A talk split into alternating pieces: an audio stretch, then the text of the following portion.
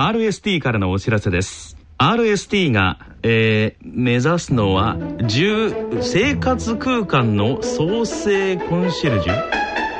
うーん難しい。詳しくは3文字。RST で検索。へえ静岡街角電気屋さんのコーナーです。聞き手は静岡在住の歌人田中昭義さんです。ご機嫌いかがでしょうか？田中昭義です。静岡街角電気屋さん。このコーナーでは、静岡県内各地で商店街などの地域活動を担っておられる電気店の店主の方へのインタビューを通して、静岡各地の様子、電化製品をめぐるエピソードを静岡在住の私、田中昭義が伺ってまいります。今月は島田市にある山崎電気商会の山崎克彦さんと電話をつないでみたいと思います。山崎さんよろしくお願いいたします。よろしくお願いします。印象的なですね、えー、山崎さんがもう電気屋さん家業、えー、何十年もされてこられた中で、はい、印象的な電化製品というのは何かございましたか？そうですね。やっぱりあの、ビデオだと思います。ビデオ、ビデオが出たのが昭和どのぐらいですかね？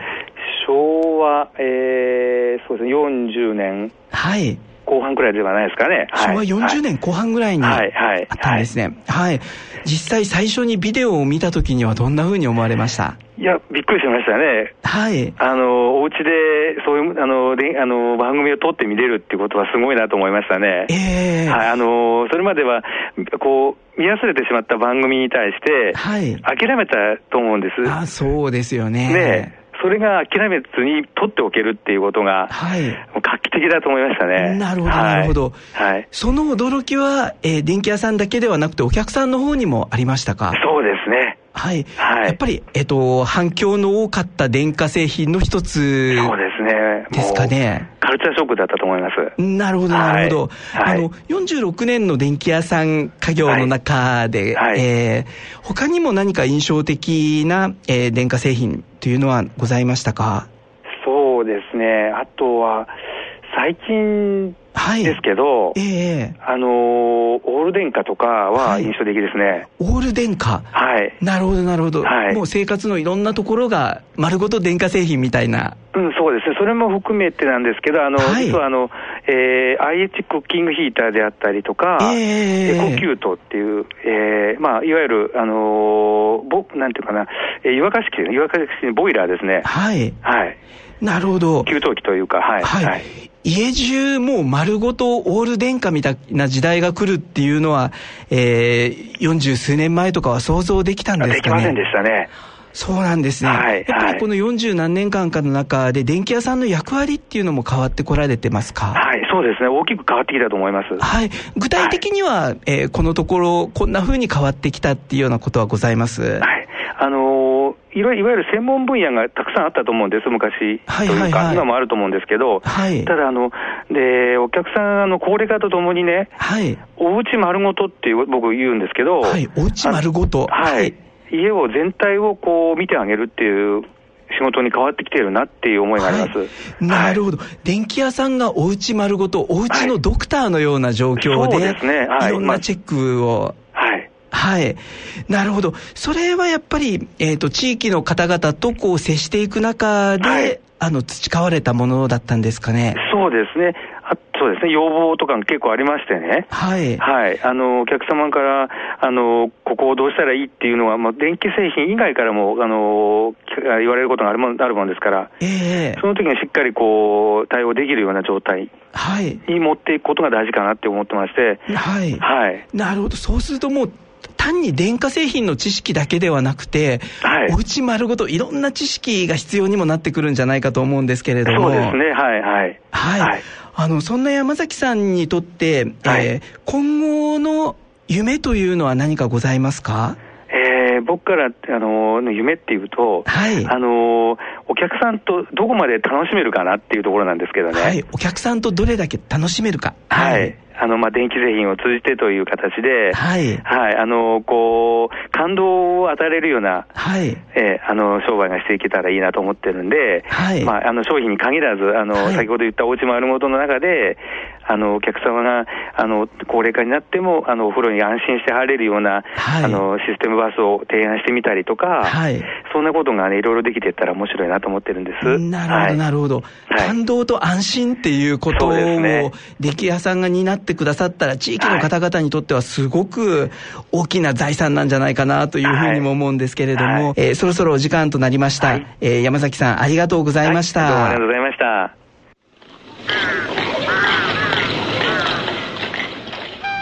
静岡町角電気屋さんのコーナーでした。聞き手は静岡在住の歌人、田中昭義さんでした。続いては、今井先生の大人のスポーツ、アウトドアのコーナーです。大人のための大人のラジオ。第3土曜日のこの時間をご担当いただきますのは、登山家で医師の今井美智子さんです。皆さんご機嫌いかがでしょうか？ラジオ日経アナウンサーの米田元樹です。ご機嫌いかがですか？今井美智子です。第3土曜日のこの時間はアウトドアをテーマにお送りいたしますさて今回は大人のためのアウトドアハワイの楽しみ方と題してお送りします、まあ、前回は森林セラピーとしまして国内の話を主にしたんですが今回は一気に海外に飛びましてハワイがテーマです。まずは、大人のための基礎知識、ハワイについて概略を説明いたしますと、日本から直行便で成田、羽田、関西空港からともに7時間ほどで着くということですが、まあ、今井先生は、海外いろんなところに旅されてると思いますが、7時間というのはそれほど 長くはないですか？そうですね、えー、ヨーロッパなんかに行くのに比べたらね、ね近いです。大体長い飛行機の中というのはどんなことをされて 時間を潰されてますか？私はあの忙しいから前の日にパッキングが忙しくてもう乗ったら寝ちゃいますね。なるほどね。いわゆる純粋な観光だけで行くわけではないですもんね。ね。はいそしてハワイなんですけれどもマーク・トウェインが平和で美しい島かぐわしい夏の日がずっと続く場所。善人がここで死んでも同じような天国で目が覚めるだろうから違いに気がつかないだろうと表現しましたと。まあ、天国とイコールという、まあ、評価なわけですが、まあ、実際ハワイの印象、今井先生はいかがですか？まあ、ハワイも、あの、島がいろいろありますんでね。例えば皆さんがよくいらっしゃるオアフ島なんかは、もう、あの、そうですね、あの、えー、ホノルル周辺にいらっしゃると、日本の都会と全然変わらないですね。まあ、あの、北側の方に行ってしまうと、やっぱり、なんか本当に夢の世界みたいな感じにはなってますけど。さあそしてハワイですが主にですが6つの島に分かれていまして北西から南東にかけましてカウアイ島それからもうおなじみオアフ島さらにはモロカイ島その他にラナイ島そしてマウイ島さらにハワイ島と分かれているわけですが今回のこのコーナーではですね、えー、去年の12月10日から21日まで、えー、ツアーを今井先生行われまして、まあ、これが2013年冬の海外ツアー、ハワイ諸島大自然満喫の旅と、この活動報告をご紹介しながらお話し進めていきたいと思うんですが、さあ、この海外ツアーなんですけれども、参加者、これはどういったメンバーで構成されていますか？あのー、私がそうですね、もうちょっと、50年近くやっている、ね、あの、クラブベルソーっていう、あの、クラブがあるんですね。はい、で、そこにずっといらっしゃってる方々と一緒に行ったツアーで、うん、あの、当時は皆さん20代、30代だったのが、みんな70代ぐらいから80代ぐらいになっている方々なんで。だいぶ長いお付き合い。まあ、途中から入ってらした方で50代ぐらいの方もいらっしゃるんですけれど、うん、だから今回あの一緒に行った中にはあの、えっ、ー、と創立創立会員っていうんですかね、えー、最初の頃からいらっしゃった方もいらっしゃああります。もうお互いがお互いをもう知り尽くした間柄と言っていいでしょうかねあそういう方々にとってはそうですね、ねえ。ー、はい。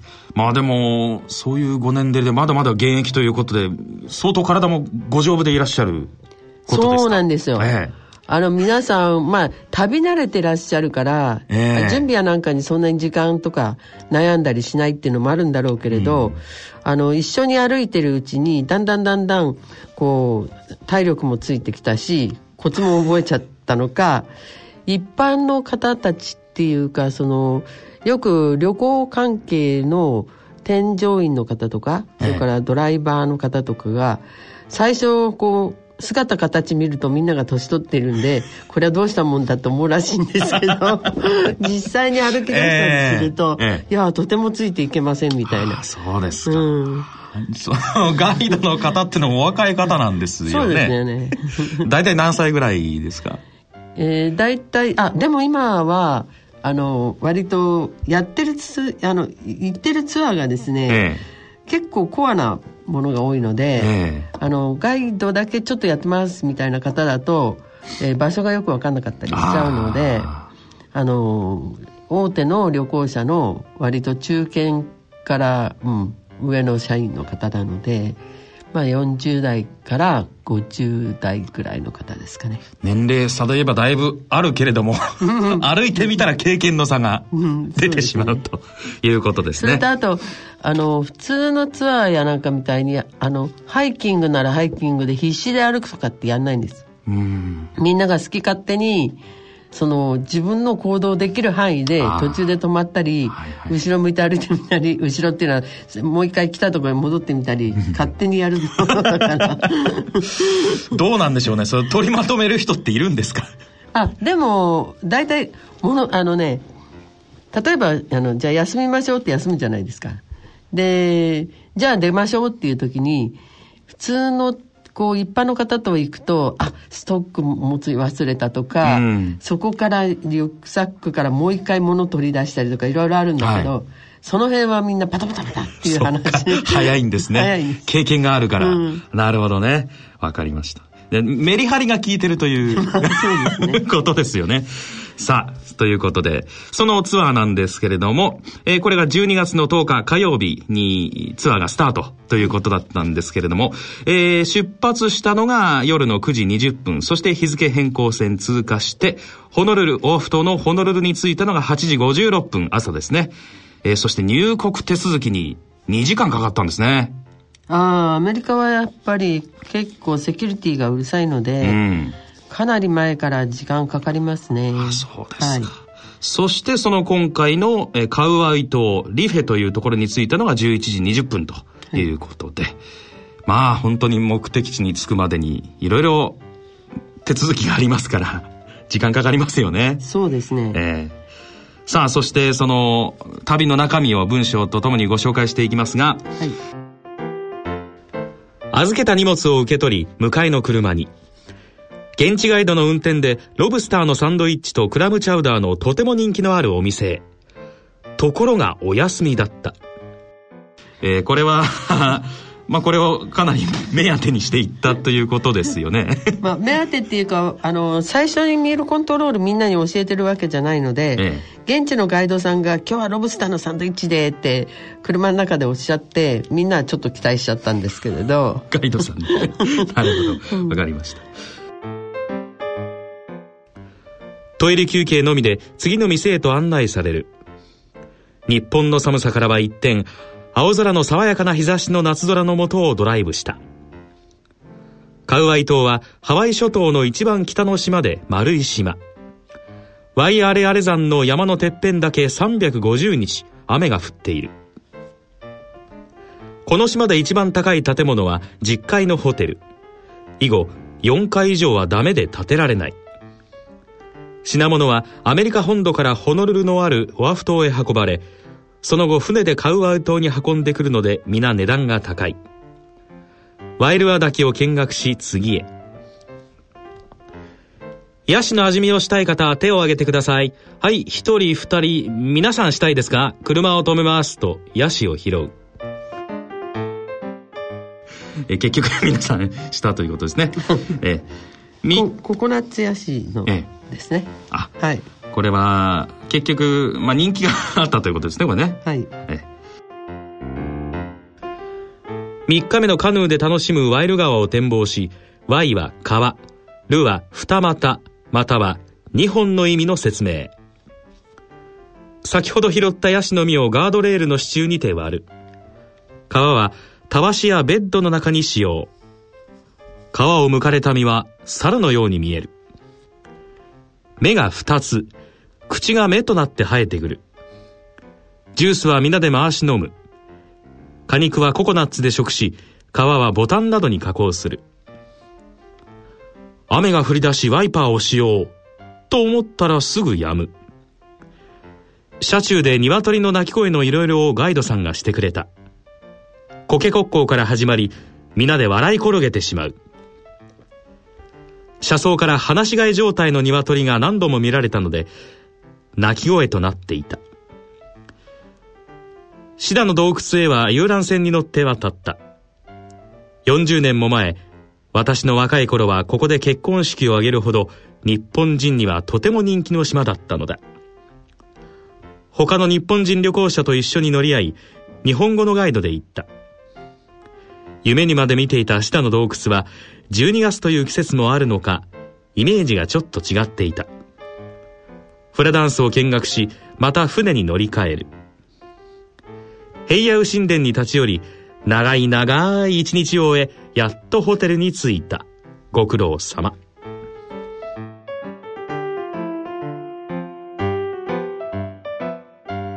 えー、っとこれあのここを書かれたのは林さんっていう方の奥様なんですけれども、はい、林さんご夫婦でいらっしゃるんですが、うん、えー、もうお一方あの原さんっていう方がいらしてこちらはあの親子孫でいらっしゃるんですけど、えー、その原さん 原さんの奥様が着くまでは何もおっしゃってなかったのに、はい、実はここで結婚式をやってあ先ほどご紹介した。今もうだから678、ええ、だから随分昔ですよね。そうですね、うん、ええ。そう。いう方だったんですね、えー、で林さんはだからそのことを知らなかったんだけど、はい。うん、確かに昔その、えー、シダの洞窟に結婚式を挙げに行くっていうのは日本では流行っていましたよね。ああそうだったんですね、えー、あ。あのえっ、ー、と船で行って船で帰ってくると行きはその風物の説明をしてくれたりするんですが、はいうん、帰りはあのえっ、ー、とウクレレを弾いて、うん、船の中でずっとフラダンスをしてくれるんですね。えー、でそのフラダンスを見ながら帰ってくるっていう形。うん、そしてあのワイレアレアル山の山のてっぺんだけ350日雨が降っていると。まあ先ほどちょっとその話も触れましたけどそこ本当にそこだけなんですか？あっていうか、ええ、あの日本でもそうなんですけれどもあの島って海底からだ出てきて例えば富士山の山頂部分だけが海から顔出してるみたいなとこじゃないですか。そうするとあの周り中海だから島ごとに雲が山の上のところにはたまりますよね。日本でも屋久島なんかでも下の鳩場の辺りとか空港のところからしばらくは天気ですよ。で天気がだんだん曇りになってであのみんなが登りに行くたかだか1,000メーターぐらいなんだけれども宮の浦岳なんていうのはいつも曇っていて、うん、うん、であの一日に私屋久島に冬行った時なんかは、えー、まず晴れそれから曇り雨雷鳴りました。今度はみぞれ。でその次雪降ってきました。ものすごい雪の量が多くて。で最終的にはあまり雪が多かったんでトンネルの中に逃げ込みましたみたいな、えー、そういう天気が1日2日のうちにずっとこう繰り返すあらゆる天気を。そう体感してしまうとあの島に行った時に上の方が、あのえー、表現として皆さんオーバーに365日以上。ね350日でほぼ1年ということになりますからね。そうですね。えー、でも、そこで雨がたくさん降ったのが急峻な斜面を降りてくるので、はい、あの、カウアイ島は、あの、えー、川が非常に豊かなんです。うん、で、実は、あの、ハワイ諸島の中で、えー、川に船が通るっていうのは、はいカウアイ島だけなんです。あ、そうなんですね。で、その、それがさっき書いてあった、その、あの、シダの洞窟まで船で行きましたっていう。うん、で、それがワイルア州立公園の中の、あのえー、ワイルア川なんです。うん、そしてあのー、もう一つ気になったのはですね、えカウアイ島で一番高い建物が10階のホテル。うん、以後4階以上はダメで建てられないと。制限があるんですか？あの、うん、日本だとあんまりそういうセンスないんだけれども、えカナダなんかでもそうなんですけれどもやっぱりあの豊かな自然をめでるための自然観光。なるほど。さらに、まあ、1992年のあの地球サミット以来はエコツーリズムなんていうのもどんどん出てきてますよね。はい、でそういうような状態の中であの受け入れ側も結構その辺のところをしっかりとやるっていうのがよその国。なのであの景色にちょっと支障になるような高い人工物は建てない。ああなるほどね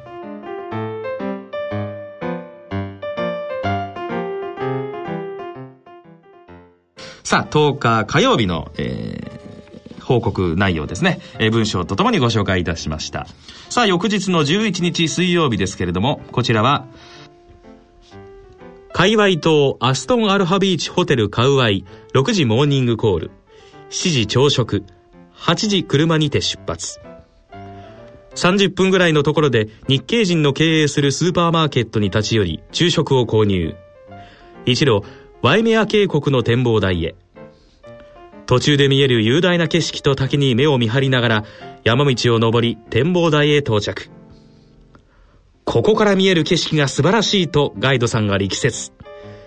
一瞬海までの壮大な景色が見えたが、霧が発生して待っても見えない。昼食をとりながら霧の晴れるのを待ったが残念。眺望は望めなかった。晴れるのに時間がかかるので諦めてビジターセンターへ。ここでお土産を購入。周囲は鶏が自生していて、野鳥と共に共生していたのには驚きとともに、ハワイの自然環境に感心した。ビジターセンターを出て、車で少し走ったところからハイキングを開始。樹林の中、湿った道をアップダウンを繰り返しながら進むことかなり。樹林帯を抜けて眺望の効く渓谷の中にてしばらく休止。しかし、車中で見た滝が見えないので、10分ぐらい滝の水の落ち口まで下降。意外に小さかったが、滝壺で遊んでいる外国人もいた。15時頃出発。車に向かったが調子が上がらず、ガイドが先行して戻り、途中まで車で迎えに来てもらい、帰路に着いた。上りの時に一瞬しか渓谷及び滝を見なかったので、車を何度か展望の良い場所に止めて、渓谷の景色を楽しんだ。渓谷の急斜面に羊が歩いているのには驚かされた。街に向かう途中で日が暮れてきた。街灯がほとんどないので、どこを走っているのかわからない。夕食の食堂へ。料理は中華で、アルコール類は販売していないので持ち込み自由。これには驚いた。20時頃ホテルに到着。長い一日だった。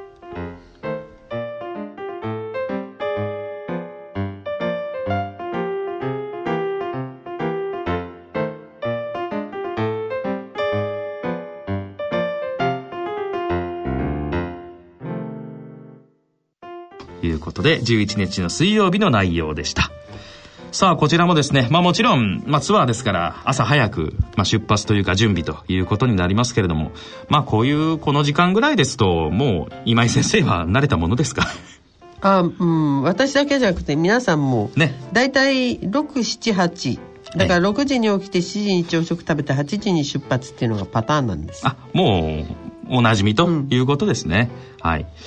えー、そしてこのワイナメ渓谷、えー、これが素晴らしい。ワイメア渓谷。ワイメア渓谷ですね、はい、あのー、えっ、ー、と昨日っていうか前の日にね、えー、あのまずは西側に行ったんですね、うん、で西側がワイルア川を中心としたところで、はい、そして今度は東側の方へ行ったんですね、ええ、で東側の方がワイメア渓谷。あの要するに真ん中にあのワイヤレアワイヤレアレさんがありますが、はい、その両側に、えー、縁のところ島の縁のところをぐるっと、えー、道路が巻いてるので、えー、まあ昨日は西今日は東みたいな形で、うん、そのワイメア渓谷の方へ行きました、えー、でここはやっぱりあのまあ、あの書いてあった通り滝あのもちろんさっき言ったああの前の日に行ったところも滝が素晴らしいんで、はい、えー、ワイルア滝がよく見えて、うん、とっても綺麗だったんですけれども、えー、こちら側も、まあ、滝が一つのポイントになるんで、うん、はい。なるほど。まあそしてその景色が素晴らしいとガイドさんが言っていたにもかかわらず残念ながら霧がうん、ええ、あのなんだけれども、えあのそこからまたあのハイキングに行きましたよね。ビジターセンターを出てから、はい、そしてそこの、えー、なんて言ったらいいんでしょうね。まああの森林限界を超えたところの尾根をずっと登っていって、うん、そして滝の落ち口より上へ出たんですよ、うん、はい。なので午後はずっと晴れてましたし、うん、その先ほどなんか滝壺で遊んでいる外国人がいました。ええ、で彼はそういうふうに思ったんだろうけどその、えー、落ち口の手前のところの1段目の滝の壺の上に出たんです。なので、その上のところからその、えー、そこからが実際の滝が下へダーンって起こってるところなので、え意外にちっちゃかったのはまだ上の水が溜まったところあそうか。にいたわけなので、えー、うん、あのかなりなんて言いましょうね。えー、っとまああの砂岩っていうか、はい。うん、岩が岩が崩れて土になったみたいなところなので、ええ。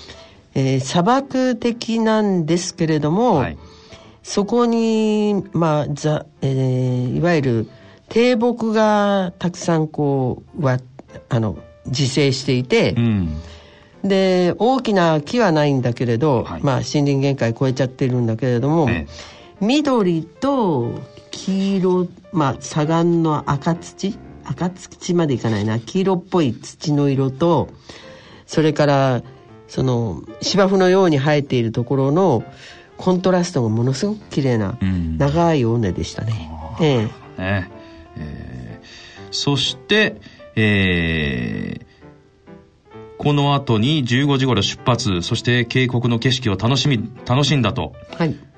渓谷の急斜面に羊が歩いていた。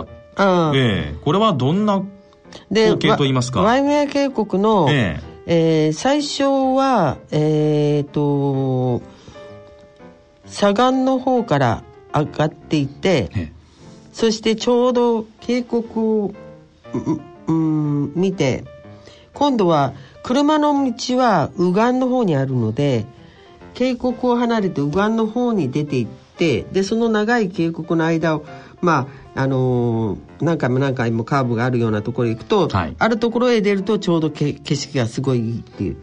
そこへちょっと渓谷の上の渓谷から海側なんですけど海側の方から斜面を登っていって、うん、そしてそこからまた景色を見るっていう形で見たら、はい、その対岸、はい、渓谷を挟んだ対岸の方はものすごい岩場になってるんですよ。えー、でその岩場のところにあのえっ、ー、といわゆるマウンテンシープあの野生のヤギじゃなくて羊が、うん、あのぴょんぴょんぴょんぴょん飛んで、はあ、歩いて歩いてるじゃないなんていうの飛んであの餌探してんのかなんかなんです飛び跳ねてた。飛び跳ねながらお上がってきたり降りてったり、うん、してましたね。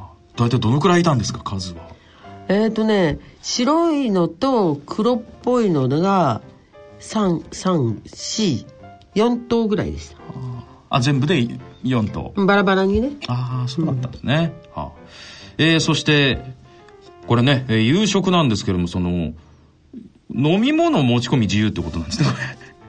そうあのなんか、ね、あの要するにアルコールのライセンス持ってないところは、ええ、スーパーでまずアルコール類を買って持ってって勝手にそれを飲んで飲みながら食べるっていうふうになってるみたいですよ、えー、これはどうなんでしょう？世界ではこういうことってよくあるんですか？あうんあのー、中にはこういうのもあります。それからあとはあのほら海峡の国だとアルコール禁止じゃないですか、はあ、でそこなんかの場合にはお客さんたちが勝手にそーっと持っていって それはあの外国人だからね、うん、であのお茶のお茶碗とかあの急須みたいのでビールついだりとか、えーうん、いろいろありますね。あそうなんですね。あ確かに私も文章を見ててもびっくりしてしまいましたが あライセンスがあったということですね。はい。しかも中華っていうのはちょっとびっくりしたんですけどね。なんで？あのどうでしょうね。ハワイですからねハワイっぽいものをお食べになる。まあ日によって違うってことですね。もういろんなあ日本と似てますよ。あそうなんですか。日本に来てだってほらよくね、インド料理とか食べに行ったりするじゃないですか。そうですね、ええ、うん、確かに私もあのハワイに行ったことがあるんですけど、ええ、夕食に日本料理の店行ったことありますからね、うん、まあそういうようなもんなんでしょうね。わかりました。さあそして時間的にもう一日ご紹介しましょうか。はい。12日木曜日ですハワイカウアイ島リフェ、ホテル7時30分出発。ノウノウ山登山口に8時に着く。菅さん指導の準備体操の後、約 5.6km のハイキングを始める。ガイドのボビーさん、すごくパワーがあり頼もしい。コースの道の上に綺麗なブルー色の巨峰のようなのが無数に落ちている。ボビーさんの話だと、迷惑な外来種の木だそうで、割合小ぶりな木であまり大変な感じがしないが、増え方が異常だそうだ。日本の感じだと何でも外来種は大型に感じるが。天気もよく9時35分頂上に着いた。下山途中休息したが、これが山の空気美味しく感じる。午後、ワイルア川でカヤック。水温も高く、いつものようにガイドさんの水かきが始まり、楽しく時間が過ぎ、盛り上がって楽しかった。15時40分ホテルに帰る。皆さんのおかげで楽しい一日だった。今井先生、皆さんお世話になりました。まあとにかく気になったのが、そのブルー色の巨峰なようなのがと。ガイレアシの木、これ何の木だったんでしょうね。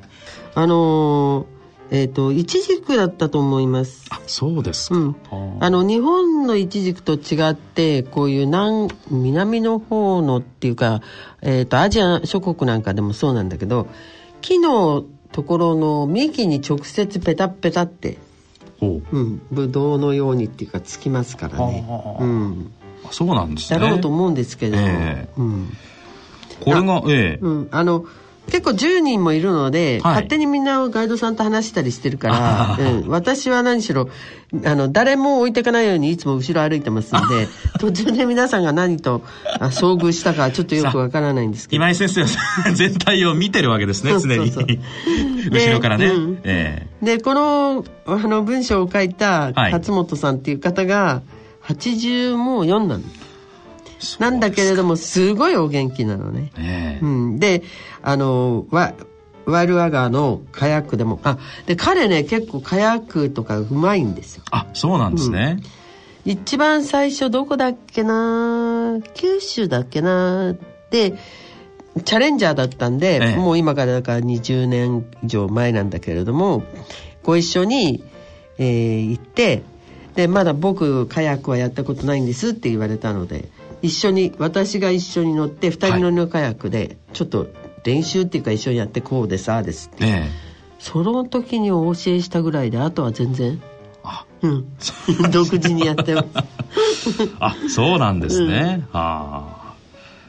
カヤック自体は皆さんもう楽しまれて。そうですそうです、えあのだからえっ、ー、とワイルワ川がこの川だけはあの船が入るのでいろんなことができますので、はい、えっ、ー、とまず東側に行って、えー、西側に帰ってきて、うん、そしてもう一回ワイルアガワイルア川の方へ行ってでカヤックをやったんですね。えー、うん、でまあえっ、ー、とみんな一人乗りで一部二人あ二人乗りが主だったかな。私は一人だったんだけど、えー、うん。であの乗って、えーでまああのカヤックの場合はインストラクターの人が先に行って一番後ろにももう一人ぐらいいつもつくんだけれども、うんはい、とってもあの、上の方は滝があるぐらいの、えー、急峻な川なんですけれども、うん、あのー、まあ、平野に近い部分はかなり、両側がとっても豊かな森林に囲まれた、はい、だから綺麗なしかも流れのそんなに急じゃない、ええ、いい川なんですよ。ということは景色もゆっくり楽しみながらそうですね。移動できるわけですね。であのあっちこっちに滝というほど滝じゃないけど水がこう落ちていたりするので、ええ、まあ暑いところだから、うん、なんか水の爽やかさっていうか冷たさとかも綺麗あの気持ちいいし。いいですね、うん、なるほどね。わかりました。まああのカヌーってほら、ええ、あここはまあカヤックになってるんですけれどもあのカヌーとカヤックあカヌーとカヤックって言っちゃいけないんだな。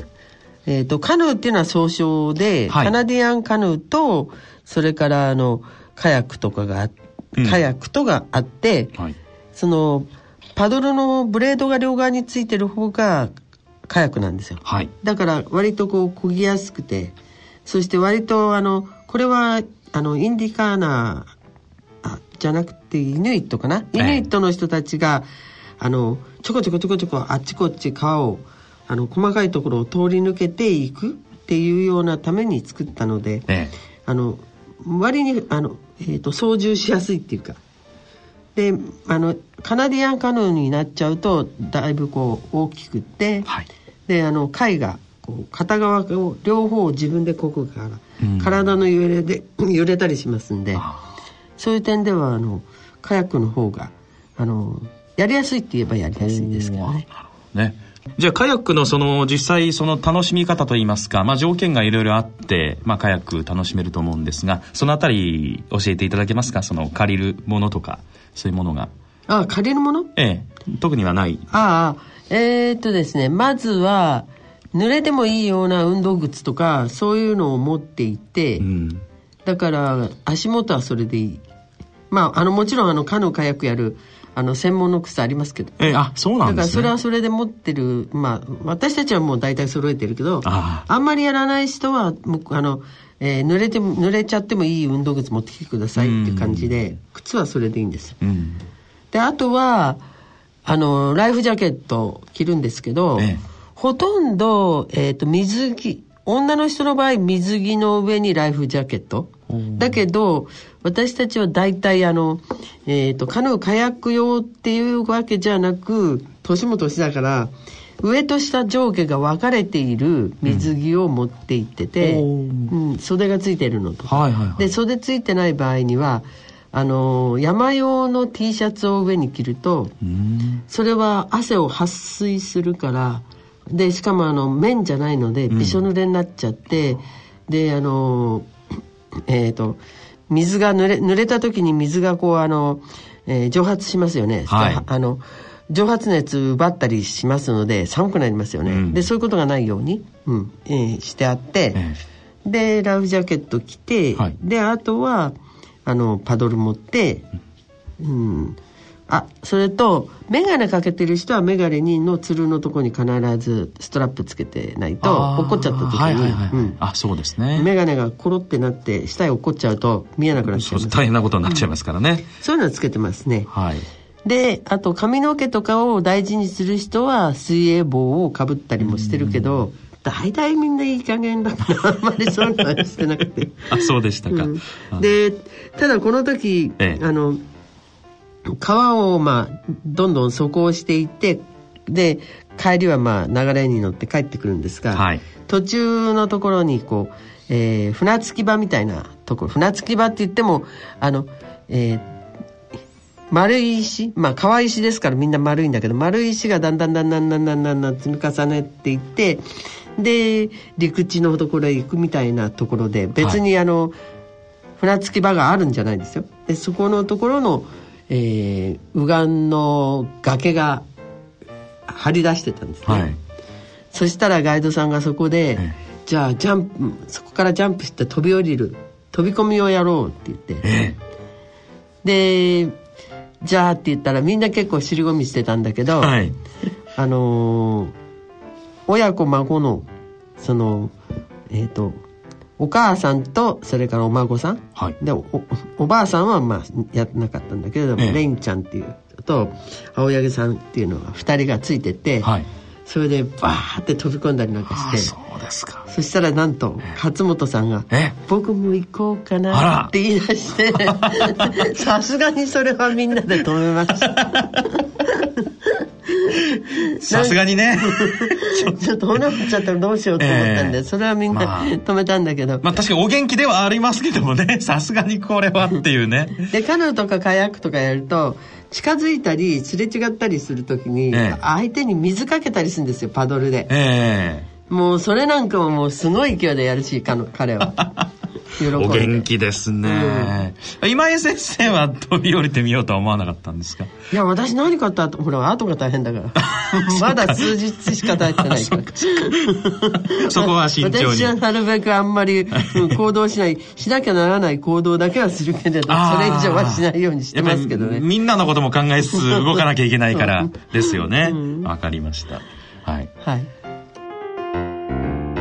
ということで今回、えー、去年のハワイのツアーなんですけれども、えー、12月10日から21日の11日間となりますが、えー、今回のこのコーナーでは3日間ご紹介いたしました。ということで次回もハワイのアウトドアについてお送りいたします。番組では疑問質問ご意見ご感想をお待ちしています。